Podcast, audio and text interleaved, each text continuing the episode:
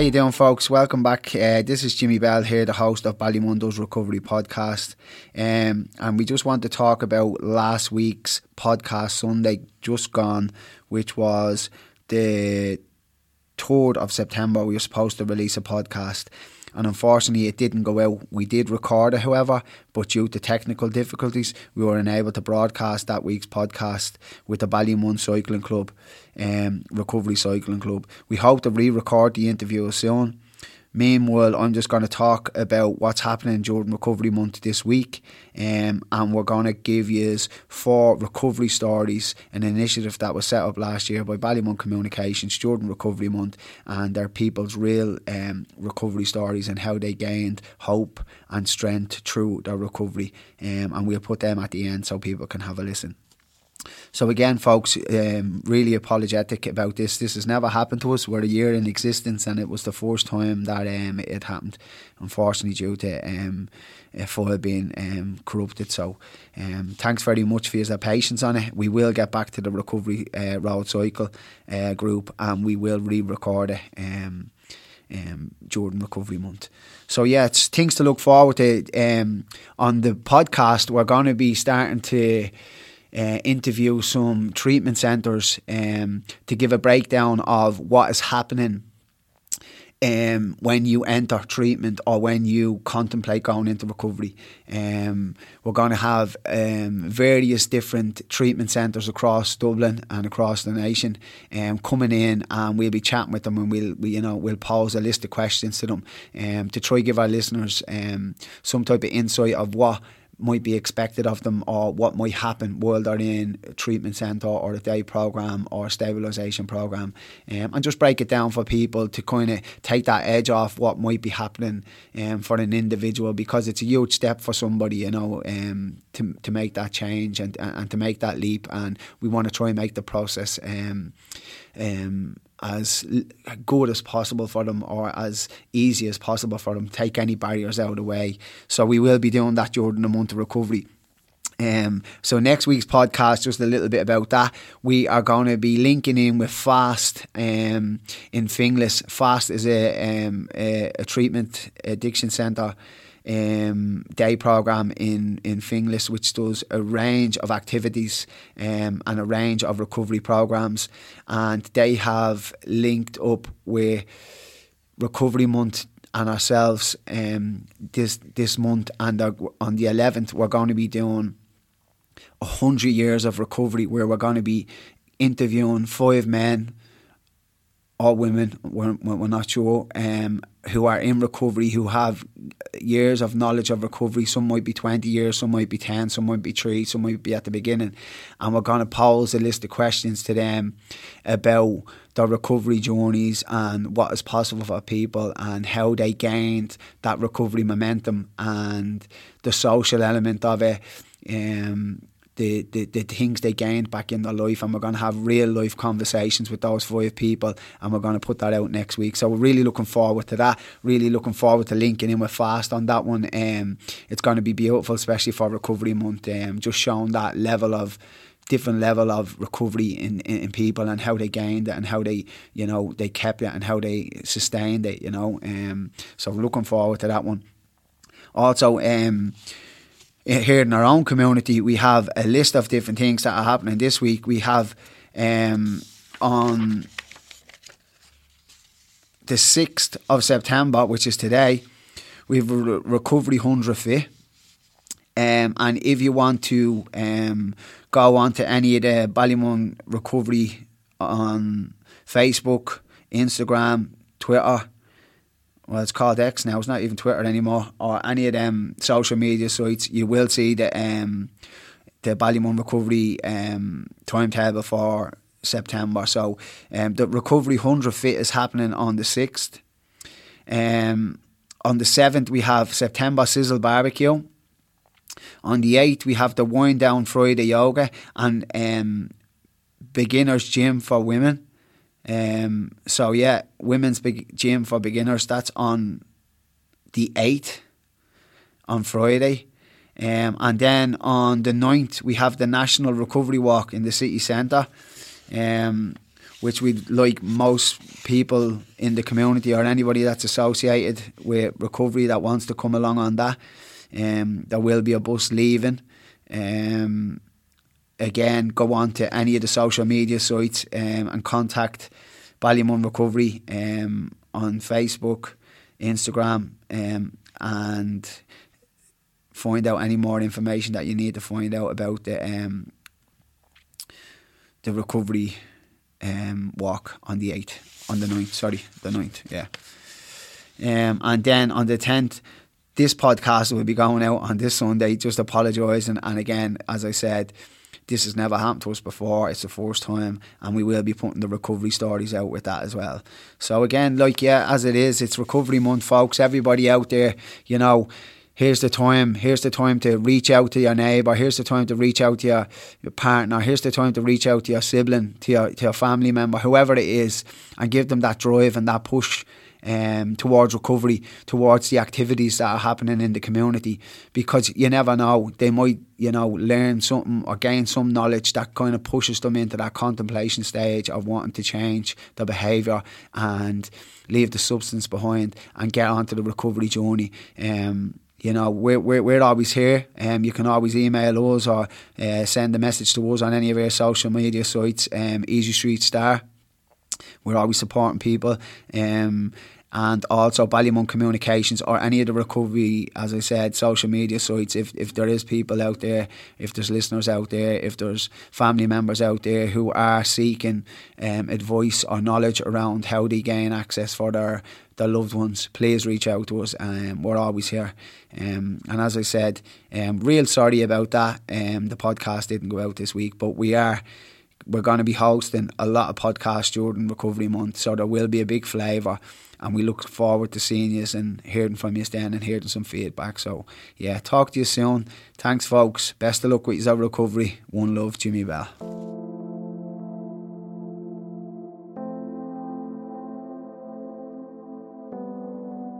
This is Nave's recovery story. I was born in the late 70s. I lived in Ballymun and I lived there until I was about 11. In Ballymun, I remember that we never really had money. I had younger siblings. We moved to a different part of Dublin when I was 11, but when I was a kid, we grew up in Ballymun.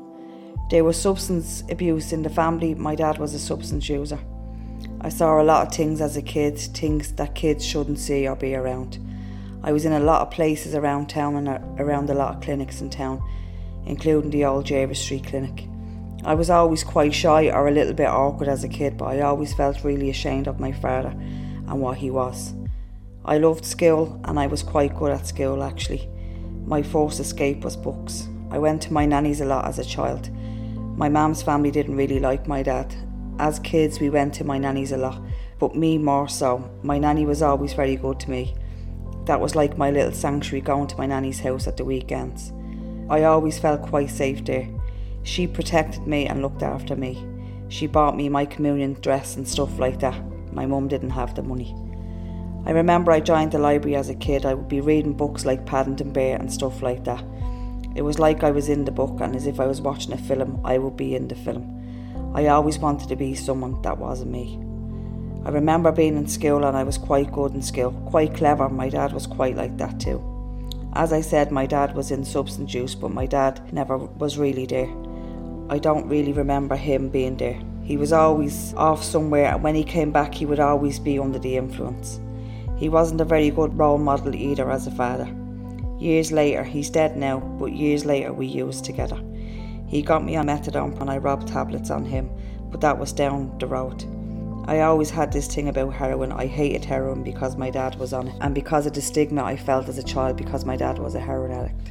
In school plays and for parent teacher meetings, I used to be so embarrassed because I was quite clever, quite outgoing, a pleasant child, but always felt less than because of the shame, because of the way my dad was. I liked living in Ballymun. I always remember when we moved to another part of Dublin, the neighbours and none of them would let their kids play with us.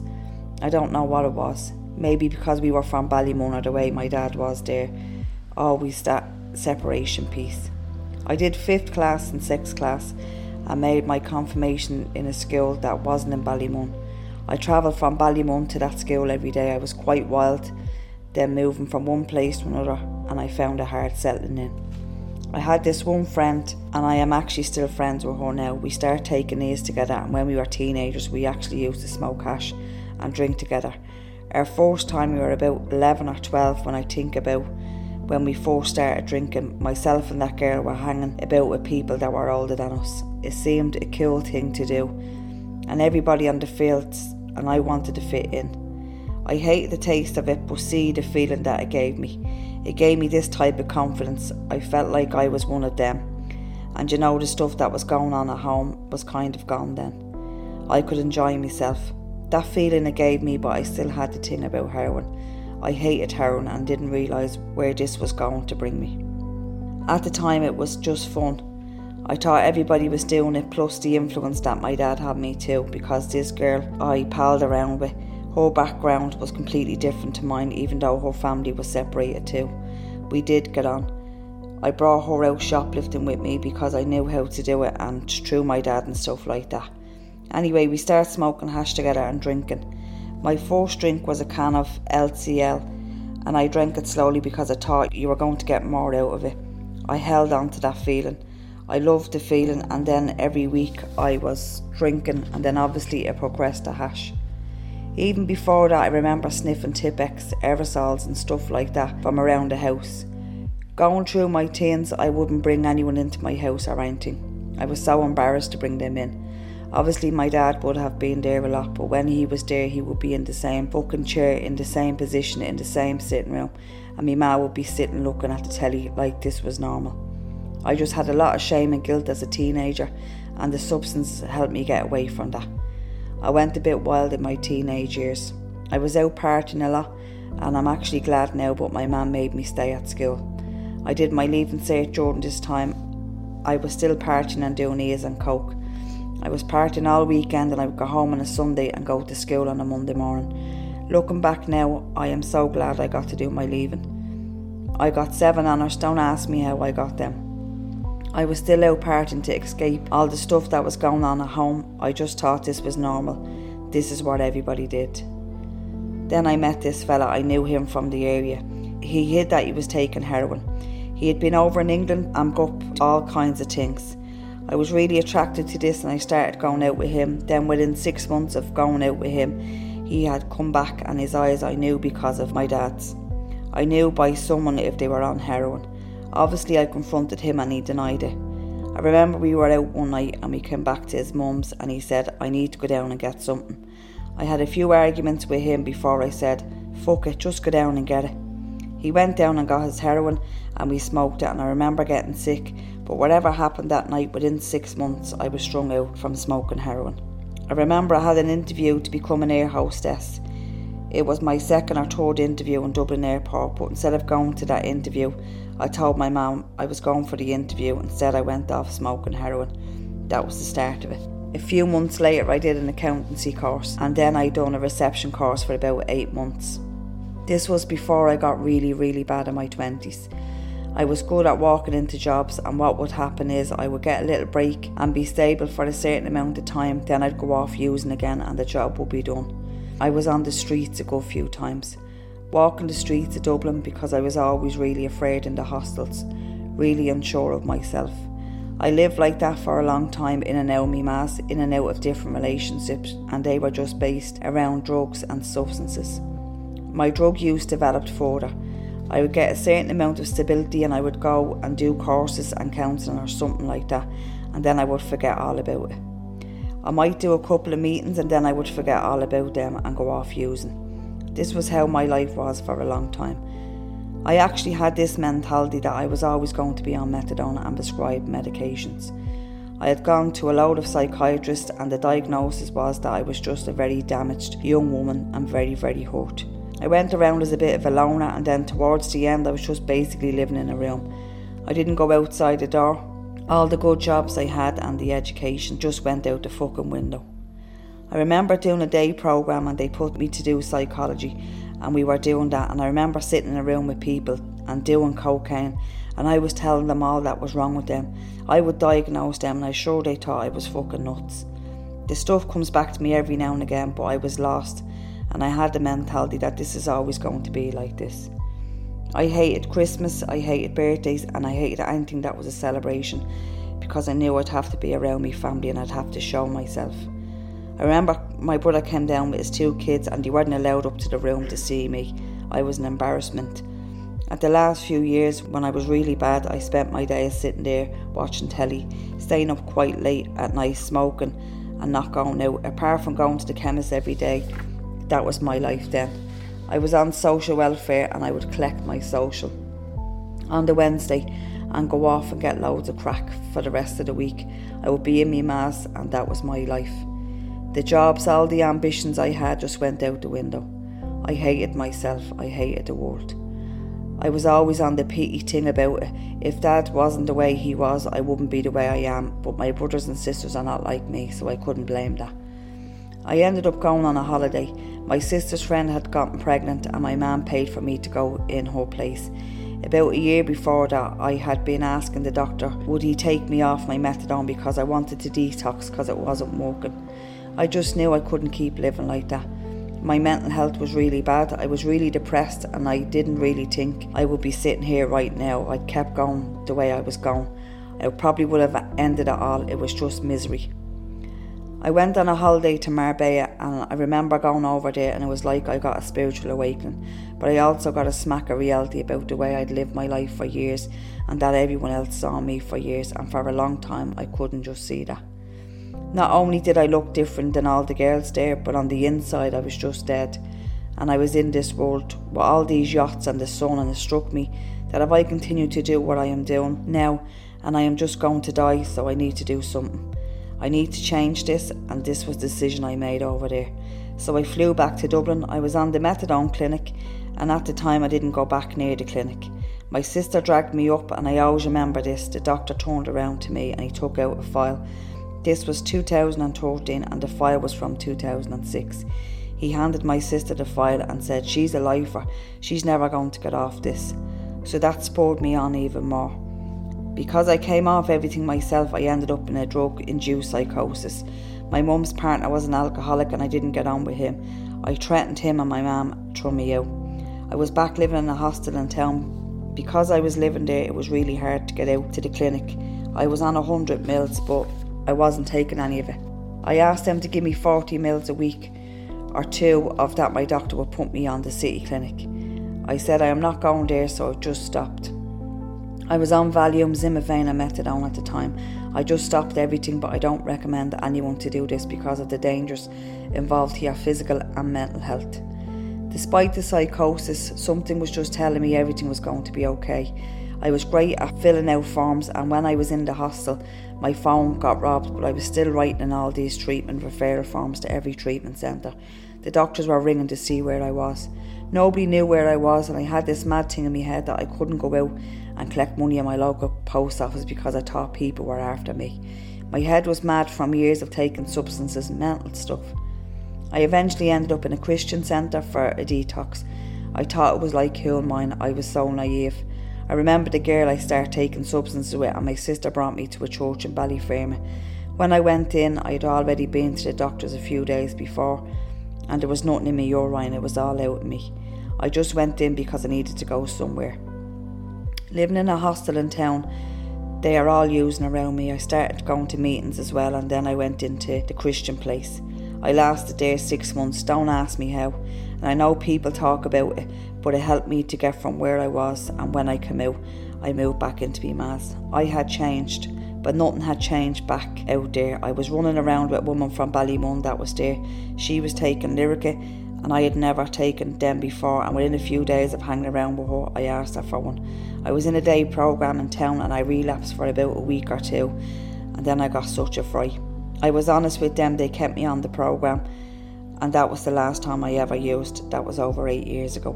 I got more learning from the experience of relapsing than I did from any book or step walk or things like that.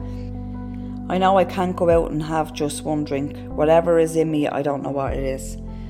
Today, I really believe that if I can get off substances and get drug free from this life that I lived, anyone can. I actually work in the community today, helping people to get to this stage. But just to say again, anybody can do this. It just takes time and the use of supports that are around you. Start to open up, go to meetings, go to services, put your name down for a treatment detox, and anybody I believe can get substance free. The life that I live today is so completely different from the life I used to live. My mentality has completely changed, and I am proud of the person that I am today. I am sure that my dad is looking down on me and is so proud of me. I would like to dedicate this story to my dad who died 20 years ago. I am in a fellowship and I put my badges on his grave every year just because he never got to do this. This is Kevin's story. I'm just going to give you a quick introduction into what was like growing up and getting involved in drugs and stuff. I came from Ballymun. I come from a broken family, so my mother reared us. She was my ma and my dad. At an early age, about 12 or something, I started drinking. Then I started to smoke, and then I started smoking hash as well. I got a good feeling every time I drank and smoked hash. It was like I got a feeling that I belonged or was part of something, even though I was just experimenting. It quickly escalated from Saturday night thing, from Friday to Sunday night thing. Obviously, we did anything just to get the few quid up, probably, probably even rob me ma's money, just to get it, what I really needed before I knew it. It was a problem. Experimenting stages stopped and it became a problem. I started going to raves and taking ecstasy then speed and magic mushrooms. I'd find anything that I could escape from. It always felt like there was something missing, and at a time I thought that's what it was. It was just filling a void. I was taking it constantly every weekend, and then I got introduced to coke, sniffing coke. I really did not get hooked on coke. To me, it was a rich man's drug, but I smoked hash constantly, every day, and I didn't think there was anything wrong with it. I used to convince myself that all it did was just relax me. I remember there was a drought on in the early 90s and you couldn't get any hash anywhere. I was in a flat in Ballymun and there was a girl there smoking heroin. I used to look at it as a nasty drug. She was sitting there and she says to me, Can you get your hash anywhere? And I said, No. And she said, Why don't you try this one? One lion is like smoking a joint. I says, No. I left the flat and went out looking for hash, but I still couldn't get any. And later on that night, I was back at the flat, and the girl was still there. She said, You might as well just try it. It's just like smoking hash. I was like, Ah, fuck it. So we started smoking it, and then that's what it was. You hear people saying, Once you smoke, you're hooked. And I was one of those people. Just loved it, and that time, I really didn't see anything wrong with it. I kind of defended it. We were smoking every day, smoking heroin every day in tinfoil. It wasn't long before I was taken intravenously, injecting it, and that was every day too. It got to a stage I had to sell it to be able to take it. To take the amount I was taking wasn't nice. I was looking for the escape and I didn't realise how quickly it was going to be a problem. I ended up being locked up a few times. I ended up on the streets, homelessness. I used to sleep at the back of a loading bay at the ILAC centre. I was there for two years. I just couldn't see any other way. But it's mad. In some ways I was comfortable. I had family. I could have gone to my ma's, but I was comfortable. You know, pride just got in the way. I didn't realise how quickly it was going to escalate. Then I was introduced to crack cocaine. Again, as soon as I did, I wanted more and more. One was never enough. I was bad on the crack, and it went on for a number of years. I went to the clinic in Ballymun to come off the heroin, a methadone clinic. I was at that clinic for a good 15 years, which I believe now there was no need for. However, it served a purpose. At the time, I was on a maintenance program and they had me on 120 mils of methadone. Then I decided I wanted to change. I wanted to have a few kids, so I decided to reduce myself down the methadone. I got stable first on it. I tried to stop smoking heroin and injecting and smoking crack. Stop all the tablets I was on. I eventually got into treatment and got down to 50 mils. I remember the first time I went into treatment, I was coming off everything I got a phone call and treatment that my best friend and cousin was after hanging himself. I was halfway through my detox and decided to live. The staff in Kildare asked me not to live. They even offered me to bring me to the funeral, but we wanted to live. We left anyway. I went back on the stuff straight away after the funeral. I was lucky enough to get back into Clondalkin seven weeks later. I was actually only the fourth person in there to come off Suboxone. I completed my detox. From there I went to Keltoi, which is an aftercare place, and I stayed there for another eight weeks. Two of the lads I met in Clondalkin went on to Keltoi with me for the eight weeks. We got on great, everything was good. We were having belly laughs, something I haven't experienced for years. Loads of emotions and feelings were coming back, and I didn't know what was going on. I was like an emotional wreck. I didn't realise that I suppressed everything from an early age taking drugs. I had to start experiencing all of this stuff at a later age. I was going to meetings, seeing my counsellor, doing aftercare, everything was going great. I thought, geez, this is great. But I didn't realise that when I went into treatment after all I came off the Suboxone, I brought loads of photographs of my kids. I put them all on my wall over my bed I kept saying to myself, I'm going to do it for them. I want better for them. I want them to have a good life. I want them to have the life I didn't have. I didn't realise at the time they were the wrong reasons. When I finished all my treatment, I remember I was six months drug free. And I was in the car with two lads who was in treatment with me. All three of us were drug free six months and life was great. I remember driving down the road and I'm sitting in the back of the car and one of the lads said, wouldn't it be great to have one more? And my stomach was like a washing machine. In the back of the car, my head was saying, Tell them to stop the car and get the fuck out. And the words that came out of my mouth was, Well, if you were around, I am. Before we knew it, we were sitting in Dollymount Beach in the car smoking heroin. As I was smoking it, I was crying into it. I kept saying to, to myself, That's it, I'm fucked. I can't do this now. Not after doing treatment and doing a detox. Not after doing talks. Not after all my family telling me how good I'm doing and how well I looked and how proud my kids are with me. I just felt like I'd let everyone down and myself down. I couldn't believe it. The other lads that day kept saying, You be grand, you be grand, just don't do anything else. Just don't do anything tomorrow. I started laughing and said to them, I'm an addict. There's no such thing as not doing it tomorrow. I was full on three weeks back trying everything again. Then I decided that's it, I've had enough. After doing treatment, detox and everything, aftercare, counselling not worked, nothing worked. I realised that I was at my rock bottom. I was hitting rock bottom. When I went to treatment the previous time and completed everything and had six months drug free, I did it for all the wrong reasons. I had never hit rock bottom before. So even though everything was great, everything was, was great, as in completed detox, completed aftercare. I did it for the wrong reasons. I didn't do it for me. I did it for my kids, I did it for my family, whatever the case may be, and it never worked that way. You have to want to do it for you, and I learned that the hard way. I remember deciding I'm checking now. I don't belong in this world. There's nothing here for me. I was contemplating the best way to go. My best friend hung himself, and I was thinking, yeah, I could easily do that. Then I was thinking, who was going to find me? I had another cousin who swallowed a lot of heart tablets, and I was thinking I could do that. Then, knowing my luck, I'd end up in the mental hospital after getting pumped out, so that wouldn't work. Then I had another cousin who shot himself, so I was thinking of that. This is how messed up my head was. That is where my head was at. What was I thinking? I had decided the way I was going to do it just at that point, where I was ready to end my life, my daughter, who was only two years old, woke up and screamed the apartment down. I remember thinking, what the fuck? I went into our room and looked into the cot, and the tears were flying out of my eyes. I could just feel the tears dripping out of my eyes, and I was saying to myself, this is not me anymore. This is about them. It was like a realization. I sat up over rest of the and early next morning.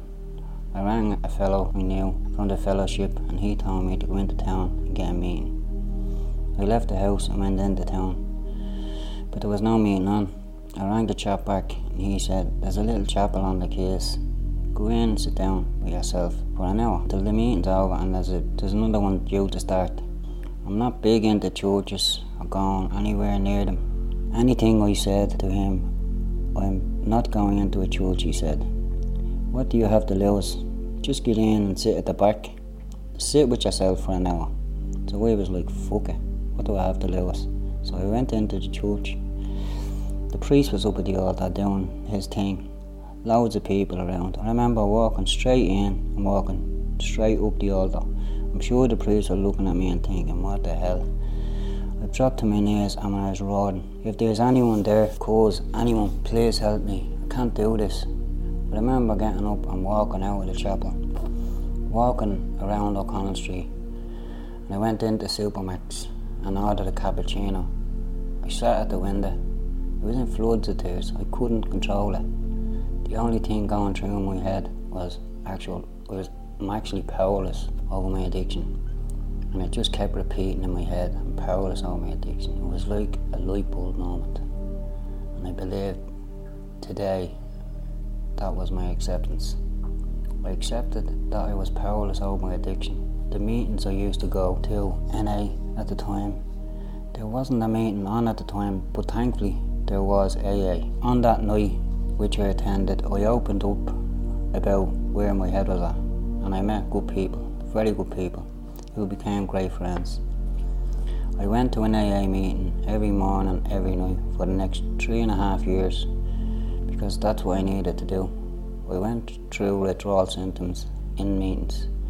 I didn't go back to treatment, I just did it through the meetings with the support and help of other people. I haven't looked back since, which is great. 14th of May 2021, I was 10 years drug and drink free. It's gas. I used to live on the streets for two years, living behind the ILAC centre. Now I'm around the corner at the GPO feeding the homeless. I'm one of the founders of a soup run. We've been doing that for the last four and a half years, every Tuesday and Wednesday nights. I went back to college. Jesus, I wouldn't have bought me ma's house or flat in Shangan down to leave school at 14.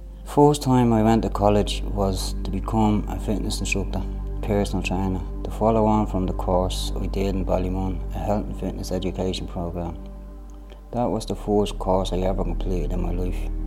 I then went on to do fitness PT training and qualified in that. And then I decided I'd keep going and went to UCD and did a diploma in drug and alcohol work. I passed that as well, lost everything when I was on drugs. I got banned from driving, I had no life with my kids.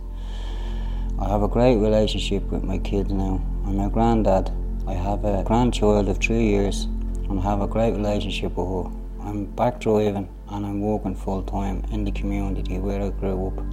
I'm actually working on the same street. Life is good. There is an alternative, another way. I always say to everybody, what you put into it, you're gonna get out of it.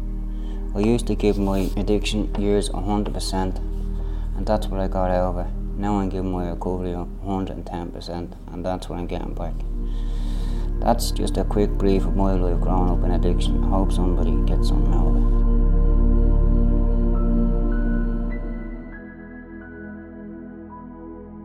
This is Eileen's story.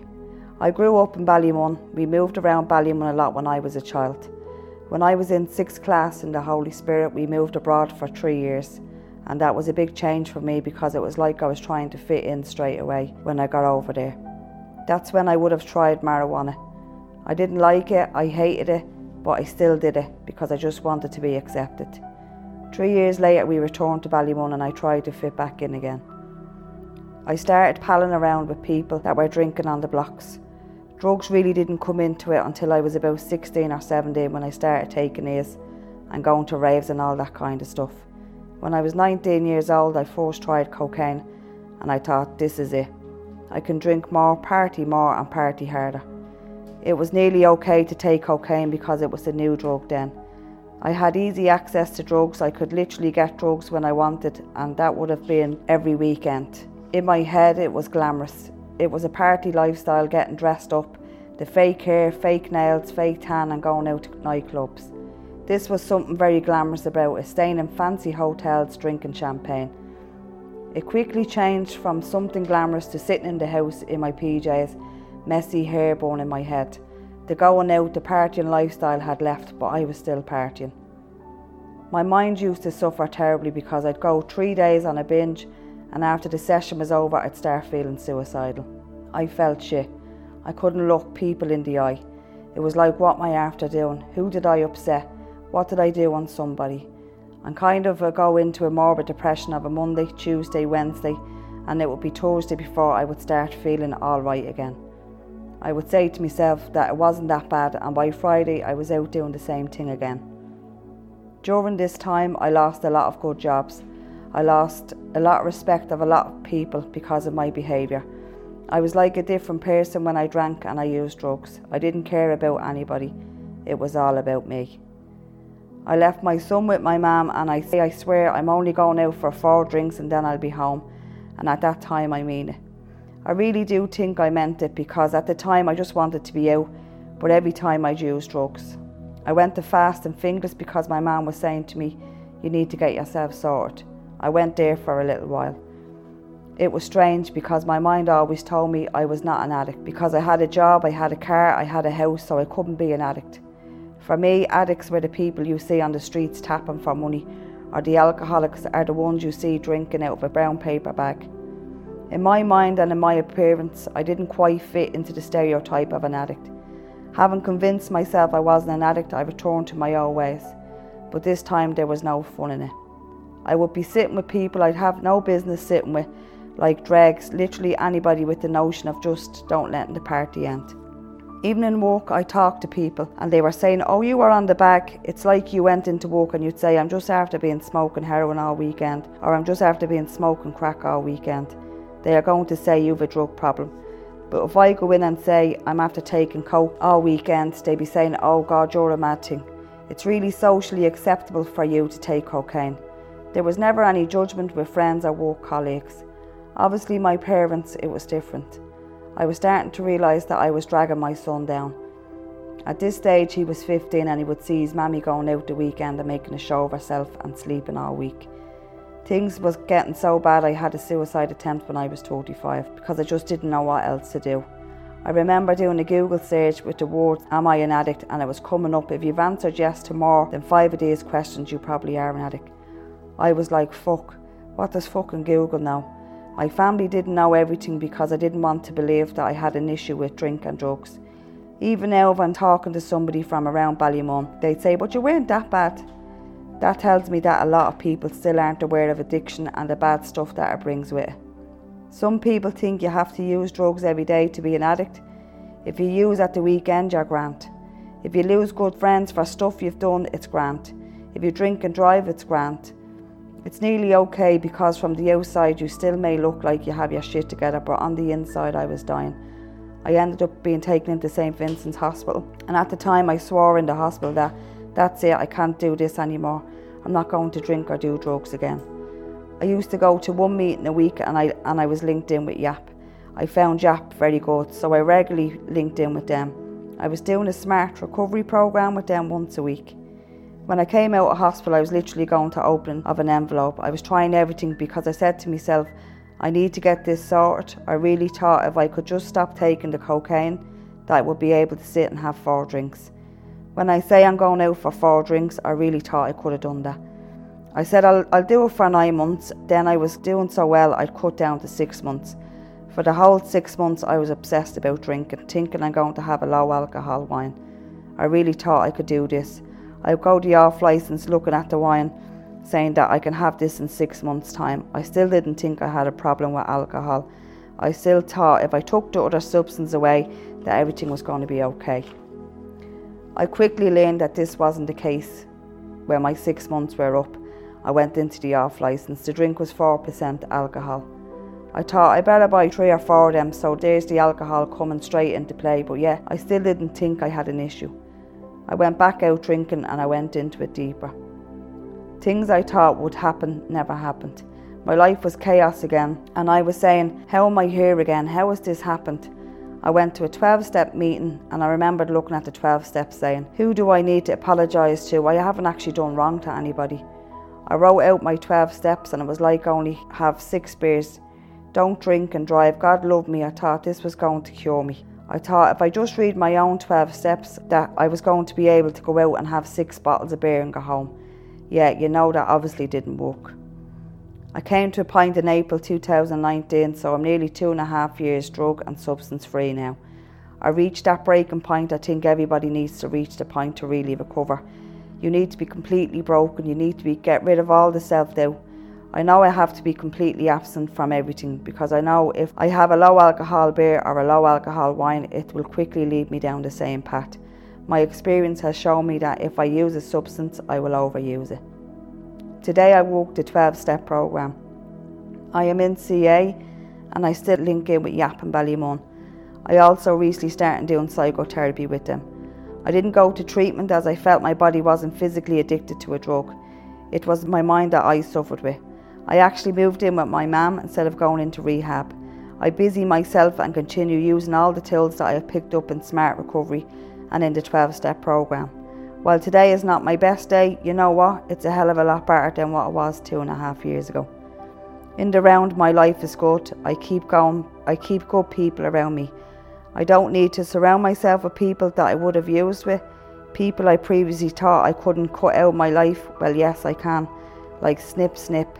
This is something I fought really hard for, and I'm not willing to give it up for for anybody.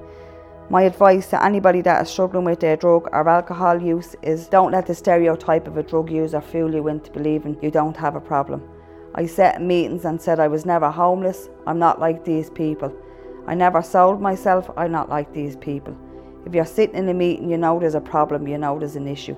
You know if you're linking in with supports around Ballymun, you know there's an issue. My advice would be to use the services that are there, keep your group small, and cut out your using people. My son is 70 now, he doesn't need to worry about me anymore. When I say to my son I'm going to a meeting or I'm going training, he says, okay, enjoy. Before, when I was using, he'd be full of anxiety, thinking she will come home, what's going to happen, and who's she going to take home with. My mother and father don't have to worry about me. I can walk around Ballymun with my head held high because I can't do harm to anybody. I don't maliciously go out to do or cause harm to anybody, so that's what recovery has given me. The opportunity and the confidence to hold my head up high again instead of walking with my head down. I'm a present mother and a present daughter who has a life to look forward to free from drink and drugs.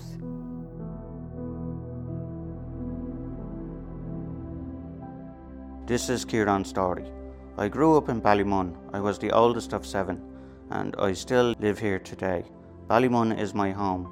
We did not have much in our house, but we never had to starve. Food was always on our table, and my parents did their very best. I grew up and loved football. I always had a dream of playing for Liverpool. As a kid walking around, you would always see me with a football. I just loved playing and would stay out very late, scruffy dirty and playing it in muck and having loads of fun. It was always about winning. I hated losing. I played in Croke Park and won on a few occasions.